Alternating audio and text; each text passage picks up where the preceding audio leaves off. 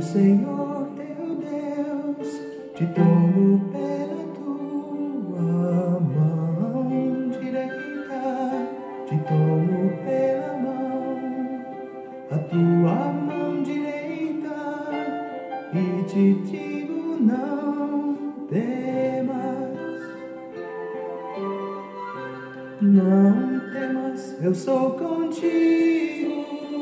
Deus é bom o tempo todo e o tempo todo Deus é bom. Graça e paz, meus amados irmãos, queridos, estamos juntos em mais um encontro com Deus e é aquela imensa alegria que eu sempre digo: não gravo o encontro com Deus por obrigação, é um prazer entrar na visão de Deus e cumprir o propósito. E vocês não têm noção como meu coração se alegra com os testemunhos que eu ouço dos de perto e dos de longe. Milagres que acontecem nas casas, nas famílias, situações as mais diversas. Eu tenho ouvido testemunho. Não do que o pastor Paulo está fazendo, porque o pastor Paulo não faz nada mas do poder da palavra que tem chegado e alcançado o coração de muita gente. E olha, queridos, no Brasil e fora do Brasil, seja Deus exaltado, seja Deus glorificado. É o menor da casa de Jessé. Não há glória nenhuma na vida do pastor Paulo. Queridos, estamos na semana da oração, da convocação, de quebrantamento, de arrependimento, lançando os nossos fardos aos pés da cruz, clamando por nós, por arrependimento, primeiramente em nós, como homens, mulheres nascidos de novo, como discípulos verdadeiros, e clamando também para que venha um santo temor e um arrependimento na nação, para que o juízo de Deus não venha sobre todos nós brasileiros. Mas o arrependimento começa por nós que conhecemos ao Senhor. Senhor, se tiver um, se tiver dez, se tiver mil, não importa quantos, quando Deus encontra fiéis, Deus entra com misericórdia. E a nossa oração é que o Senhor entre no próximo domingo com misericórdia sobre a nossa nação. E nós estamos falando de arrependimento de pecados, de confissão de pecados, e eu não gosto de tratar, não tenho por costume tratar nenhum assunto sem trazer o pano de fundo, o fundamento, o panorama de um contexto histórico, e nós estamos pautados na oração de Daniel no capítulo 9 e ainda estamos no contexto contando a história para que cada um de nós nos situemos dentro de um contexto para uma interpretação mais fiel e uma aplicação também plausível para todos nós. Nós estamos falando dos dias de Daniel, Daniel levado para a Babilônia, Falamos no final do encontro anterior que Deus levantou o império babilônico sob a regência do rei Nabucodonosor para ser o instrumento de juízo, punindo o povo, o povo de Deus, o povo da aliança, por causa da quebra da aliança. O povo não se arrependeu dos seus pecados, não se arrependeu dos seus erros, o povo se negou a dar ouvidos à voz do Senhor através dos seus profetas. E quando falamos de profetas, nós lembramos também, inclusive, do profeta Jeremias, que foi um contemporâneo do profeta Daniel, que durante a sua juventude, Jeremias foi o último profeta que Deus levantou antes que Jerusalém caísse definitivamente perante o exército babilônico. E por diversas vezes, Deus chamou o povo ao arrependimento através da mensagem profética de Jeremias. E Deus anunciou, através do profeta Jeremias, as terríveis consequências do pecado que estava ocorrendo em Judá. Mas ninguém ouviu. Então Jerusalém foi invadida, o templo foi destruído e a grande parte da sua população acabou sendo deportada. Daniel era um jovem promissor de Judá. Ele estava entre os deportados. Mas assim que ele chegou à capital do Império Babilônico, Deus o usou. Deus usou a vida de Daniel de uma forma tão especial que Daniel foi colocado por Deus numa posição de proeminência mesmo depois da queda da própria Babilônia diante do Império Medo-Persa. Então, quando chegamos no capítulo 9, vemos Daniel orando ao Senhor em favor do povo exilado, e naquele tempo o Império Babilônico já havia caído. O texto bíblico localiza a oração de Daniel em 539 a.C., isto é, no primeiro ano do reinado de Dario. Babilônia já tinha caído. E a oração de Daniel, impressionante. O texto bíblico, aqui em Daniel capítulo 9, informa que Daniel fez a sua oração a Deus ao ter entendido, pela profecia do profeta Jeremias, que a duração da desolação de Jerusalém, isto é, o cativeiro babilônico, seria no período de 70 anos. Está em Daniel 9, 2. Conforme a profecia de Jeremias, você leia depois. Não dá tempo aqui para nós lermos. Jeremias 25, versículo 11 e 12. Vou repetir. Jeremias capítulo 25, versículos 11 e 12. Capítulo 29 e versículo 1. Anote no papelzinho e leia depois. Quando Daniel descobre pela profecia de Jeremias que os 70 anos já haviam se cumprido, Daniel, então, no versículo 3 do capítulo 9, Daniel então se humilha perante o Senhor e ele busca com oração, com súplicas e com jejum. Vamos ver Daniel capítulo 9? versículo 3. Ouça, eu acho esse versículo simplesmente maravilhoso. Voltei o rosto ao Senhor Deus, para o buscar com oração e súplicas, com jejum, pano de saco e cinza, isto é, humilhação. E na sua oração, Daniel adorou ao Senhor Olha o versículo 4. Orei ao Senhor meu Deus, confessei e disse: Ah, Senhor, Deus grande e temível, que guardas a aliança e a misericórdia para com os que te amam e guardam os teus mandamentos. A primeira coisa que Daniel lembrou foi movido pelo Espírito Santo na sua oração reconhecer o Deus da aliança, chamar a aliança abraâmica, trazer à tona as alianças que Deus já tinha feito com o seu povo. O nosso Deus é Deus de aliança.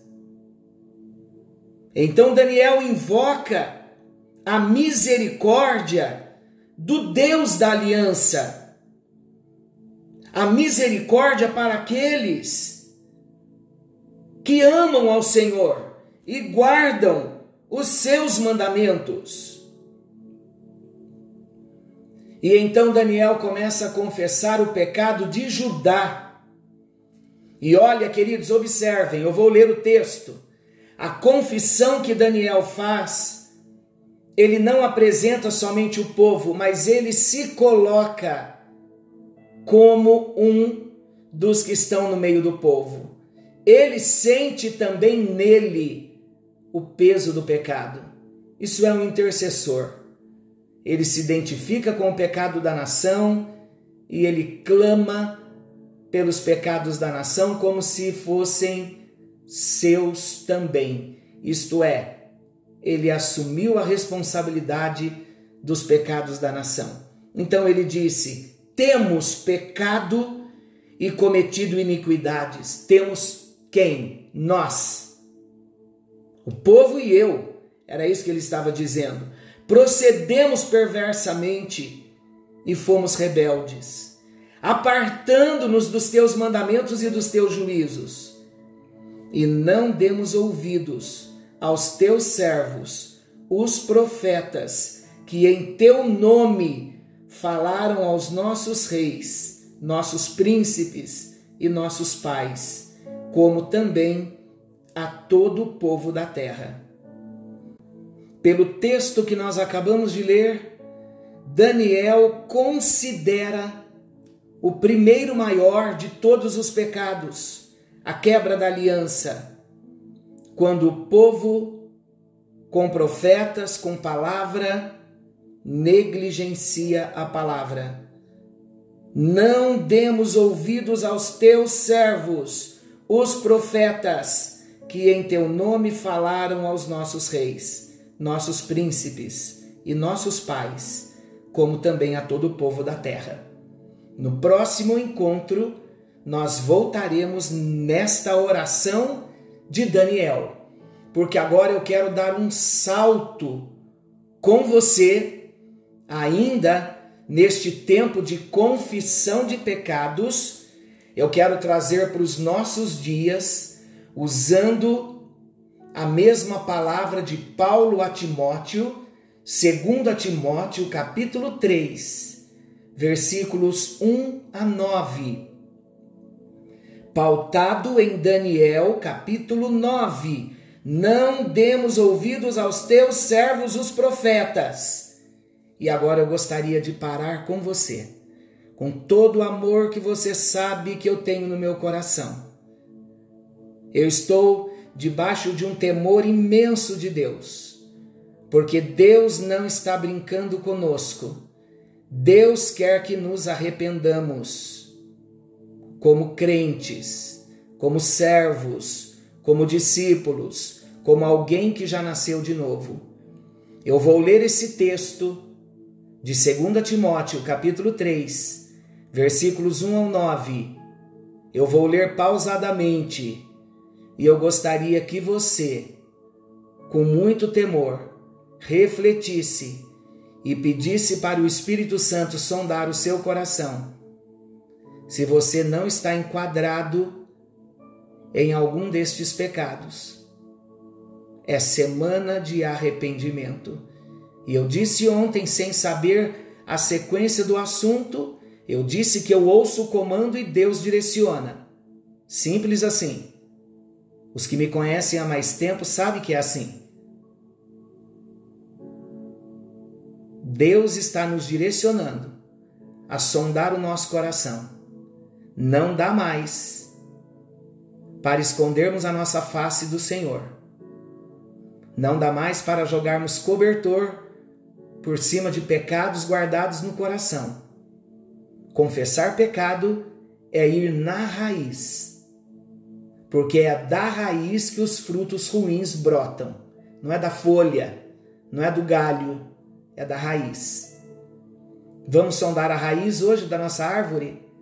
Diz assim Paulo a Timóteo, 2 Timóteo 3, 1 a 9. Sabe, porém, isso, nos últimos dias, sobrevirão tempos difíceis.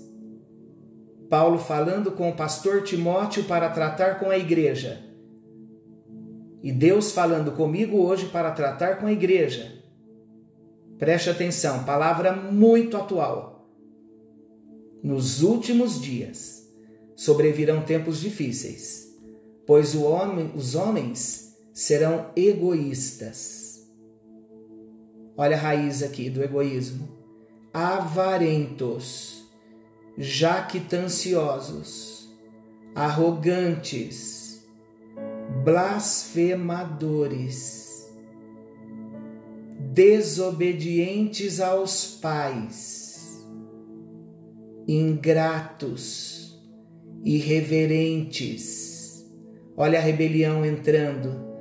Desobediência aos pais, representando a desobediência às autoridades.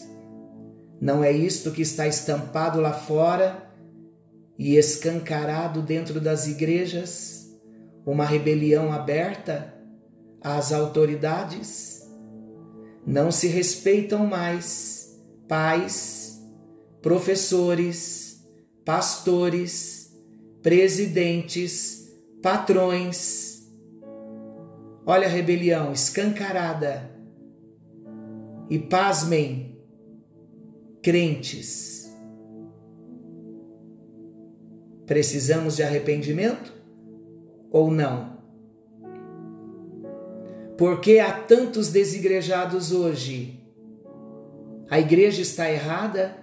A instituição igreja está errada? Não. Rebelião falta de submissão,